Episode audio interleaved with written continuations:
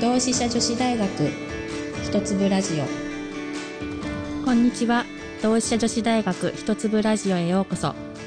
私は本日のナビゲーター同志社女子大学広報部の川添舞子です。この番組では毎回様々なテーマで皆さんの日々の生活を少し豊かにするためのヒントを同志社女子大学の先生方による専門的な知見から一粒ずつお聞きしていきます。第1回は現代社会学部社会システム学科教授で臨床心理学がご専門の日下菜穂子先生とワンダフルエイジングをテーマに全4回にわたってここ京都にあります同志社女子大学のキャンパス内からお送りしていきます。日下先生よろしくお願いいたします。はいよろしくお願いします。同志社女子大学の日下です。よろしくお願いいたします。では早速なんですけれども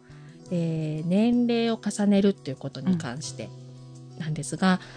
私たち結構ネガティブに捉えがちな部分多いんですけれども、はい、まあ、心とか内面に目を向けるとそんなことはないというふうにも聞きます。先生のご専門の発達心理学臨床心理学の視点からこの辺りの解説お聞きできたらなと思うんですけれども。はい、年齢を重ねるっていうことが、まあ、あのどういうことかっていうことですよね。うん。はい。川田さん自身はその年齢を重ねることってどんなふうに思ってます？うんと例えばですけど、うん、ちょっと体力的にしんどくなってきたなとかいうちょっとした実感だったり、うんうん、あとはやっぱりなんとなくこう暗いとまでは言わないですけれども、うん、まあネガティブあんまりこういいようにはこう捉えられない部分も 正直あるかなっていうところですかね。なんかねあの私も女子大に勤めてて、はい、であの教えている学生さんたちっていうのが、うん、まああの20代の女性なんですけどね、ほとんどなんですけどね、はい、みんなあの誕生日が来るとあのおめでとうって言うでしょ、はい、そしたらねみんなねいやもう年取っちゃったんですよって言って なんか悲しそうなんですよ。いやまだまだ20代じゃないと、えー、でそれで嘘ないったらね私どうなるの？みたいなことはよく言ってるんですけどあのなんとなく頭の中でだからといってその誕生日迎えてそんなに不幸じゃないし。で頭の中でなんとなく年を取るっていうことがちょっと良くないことっていうのがこう、うん、なんか刷り込みみたいにしてなってて、うん、で年を一個大きくなりました。って子供の時はね大きくなったねっていうけど、はい、もう20を過ぎてくるとまた年取っちゃったのよっていうのがもうあの決まり文句のように出てくるっていう、はいはい、そうですね。じゃあじゃあその21が22になったから、うん、で、まあ、20代が30代になったからって言って、うん、不幸になるんですか？って聞くと、意外とあのじゃあ30になって20と比べて不幸ですか？っていうと、うん、どうどうですか？だんだん年ばれますよね。そうですね。こう明確に不幸になってきたとかいう感覚は全くないですね。ですよね。でそれと同じでねじゃああの80歳とか90歳とか私まあ高齢者あの臨床心理学でも高齢者が対象なので、はい、普段はあの高齢者の方とよく、うん、あのご一緒にいろんなことしてるんですけど、うん、80代90歳の方に人生の中でいつがいつが一番いいですかっていうのをお聞きすると、はい。はい、まあ人それぞれなんですけどほとんどの方が今がいいとか、今でまあいいと思ってるっていう、ことをよくおっしゃるんですね。うん、でそれと一緒であの幸福感調査っていうのがまあ世界的に、はい、あの同じような質問を使って、うん、まあ、幸福ですかっていうのをいろんな世代の方に世界中ある、まあ、先進国もですけども、はい、聞いていくと幸福感っていうのは、年齢とともに下がるものではないっていうのが分かってきたんです。はい、ああんまりその年齢と関係してないっていうことが分かっていて。まあ、何と関係してるのかまたちょっとこの後の話なんですけど、ね、あの年齢がその幸福感を脅かす因子ではないっていうことが言われていて、でそれが例えばあのイメージとして最初川添さんがおっしゃったみたいに年を取ると失っていくものがあるっていうイメージがあります。でそれに反対反比例して幸福感が下がらない。むしろちょっと年を取ると、幸福感が少し上がっていくような傾向もあるんですね。うんなんか不思議な感じがします。でそれそのちょっとこう反比例してる状態をエイジングパラドックスっていう言い方をするんです。エイジングパラドックス。うん。エイジングパラドックスっていう、その逆転現象みたいなものを言,、う言うんですね。でそのなんか年を取ると結構意外とこう幸福感が満ちてきたり、うん、あとなんとなく充実感が高まったり、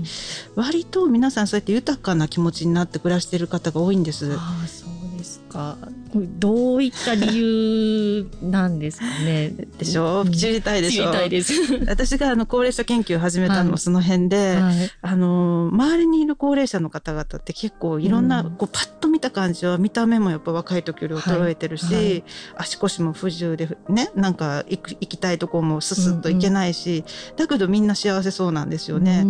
どうしたら人ってこんな状況の中で幸せでいられるんだろうっていうのを、なんとなく10代の時に思ってて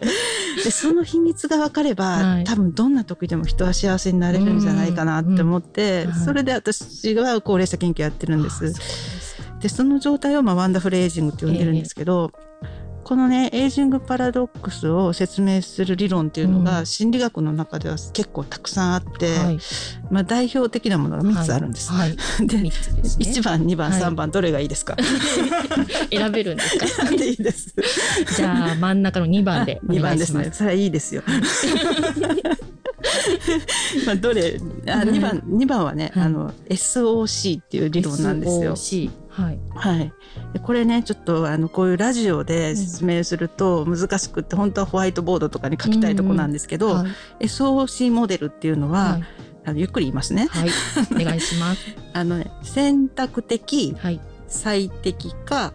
理論っていうふうに言うんです。選択的最適化理論ですね。はい、OK、丸です。これテストに出しますからね。ありがとうございます。で、この選択的最適化理論って何かっていうと、はい、まあそのドイツの心理学者のバルテスさんっていう生涯発達心理学の提唱者の人が言った理論なんですけど、あの結構、えー、年を取るとできなくなるんだけど、うんアーティストとしてこう成長あの成功してる人って結構いますよね。思いつく人います。とかあとあのスポーツ選手今オリンピックやってますけど、はいはいはい、そのオリンピックで例えばその若い時、うん、フィギュアなんかもう10代でくるくるって回って、うん、でも20代真ん中過ぎたら引退みたいになるじゃないですか。はいうん、でその若い時にうまくできてたことが、同じやり方で年取れってできなくなったら、不幸になりそうに思うでしょ？そうですね。なんかちょっと気分が落ち込んかちょっとこうありますね、うん、でもそれをうまくやり方を工夫してできるようにするとあできたって思えるっていうのが幸福の秘訣だっていうのがその SOC モデルなんだけど、うん、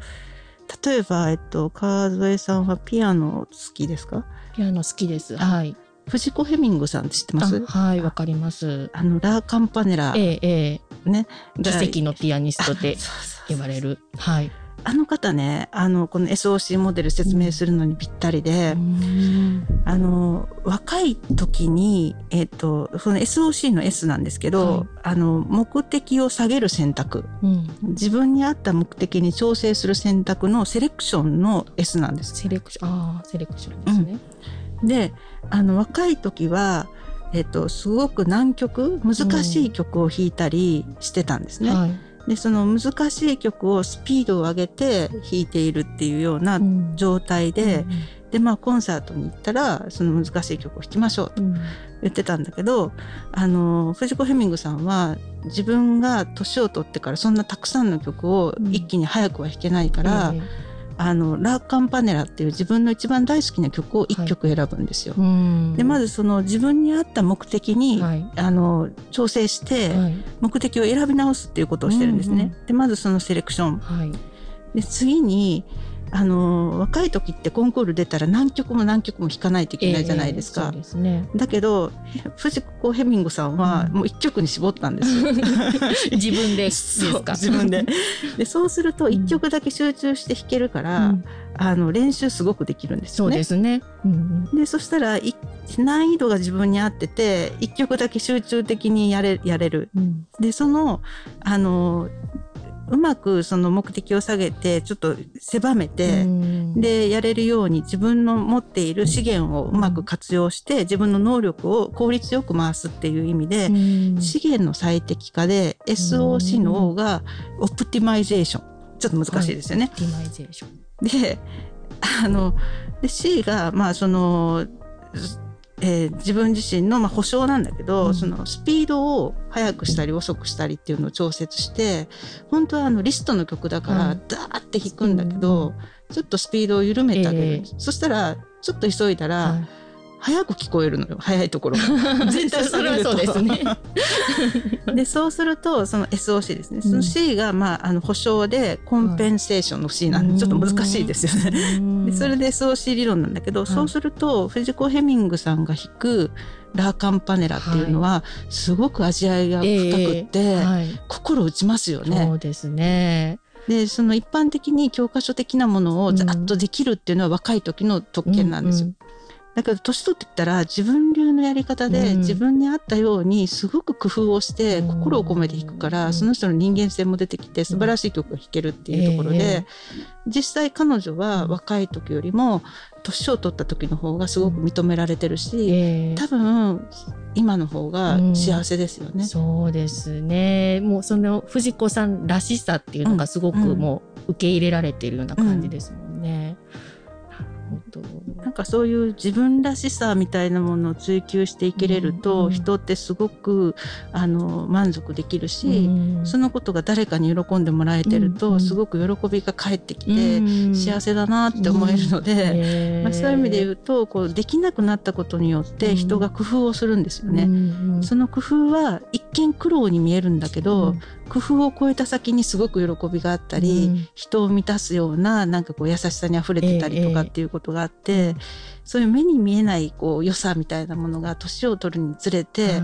こう困難とセットでこうやってくるみたいなところがあって、その辺の醍醐味っていうのはね本当年取ってみないと分かんないところもあるから、ね、皆さんもぜひねあの高齢者の方といろいろお話ししてみられたら なんかそういう世界が見れるんじゃないかなっていうふうに思いますね。そうですか。今の藤子さんの藤子ヘミングさんのお話ですごくイメージがよく分かりました。うん、きっとご本人もご自身の今の、まあ、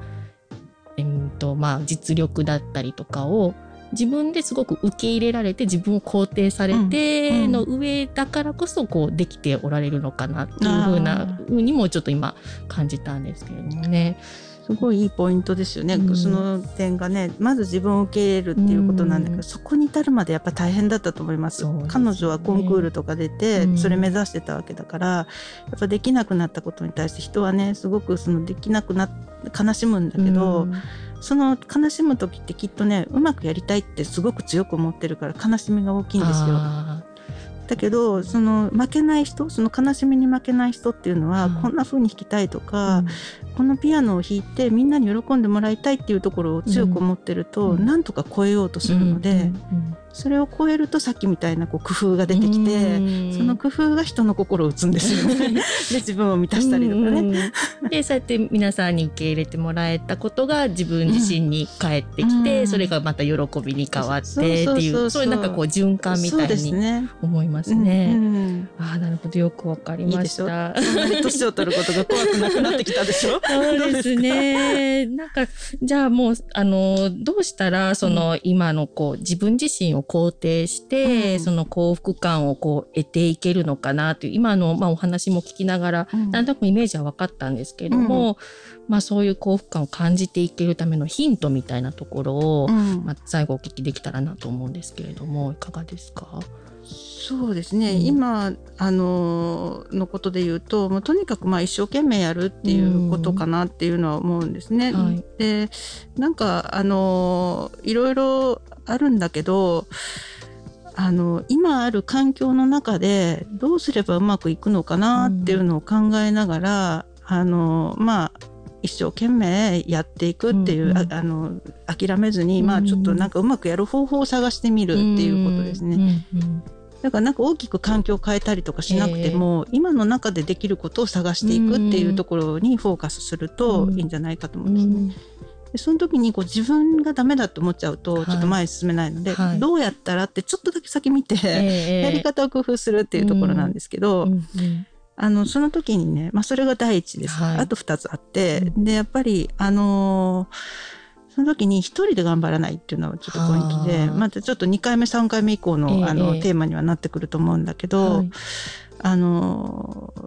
やり方を工夫するときにね、うん、自分だけで頑張る、うん、ヘミ藤子さんもねピアノやるときにやっぱりいろんな人に相談したりとか、うんあの聞いてもらったり周りに猫ちゃんがいて、癒されたりとかしながらやってたんですね。でそういうなんかあの周りうまくやるときに周りの人と関わりながらやっていくっていうことと、あと3つ目がやっぱりそういう方々に対して、うん、あの自分がどんな風になりたいのかピアノ弾きたいんです、うん、演奏会して聴いてもらいたいんですって言いながらできたことを一緒に喜んで、ありがとうとかっていう感謝を、あの表現していくっていう、まあ、それがあるとすごくいいと思うんですけど。なるほど。よくわかりました。ありがとうございます。えっ、と今日はですね、えっ、とワンダフルエイジングをテーマに年齢を重ねて幸福感がアップしていくのはなぜかというところにフォーカスしてお話を伺ってきました。次回なんですけれども、えー、と次回は人生をこう豊かにする生きがいづくりみたいなところでお話伺っていきたいなと思っています。それでは今日先生どうもありがとうございました。次回もまたよろしくお願いいたします。はい、お願いします。ありがとうございます。ありがとうございます。本日の内容は、えー、ウェブサイト一粒ラジオでテキストでもご覧いただけますし、またこの番組自体は Spotify や Apple Podcast、Google Podcast でも配信していますので、そちらからもぜひよろしくお願いいたします。本日のお相手は同志社女子大学広報部川添舞子でした。次回もぜひお楽しみに。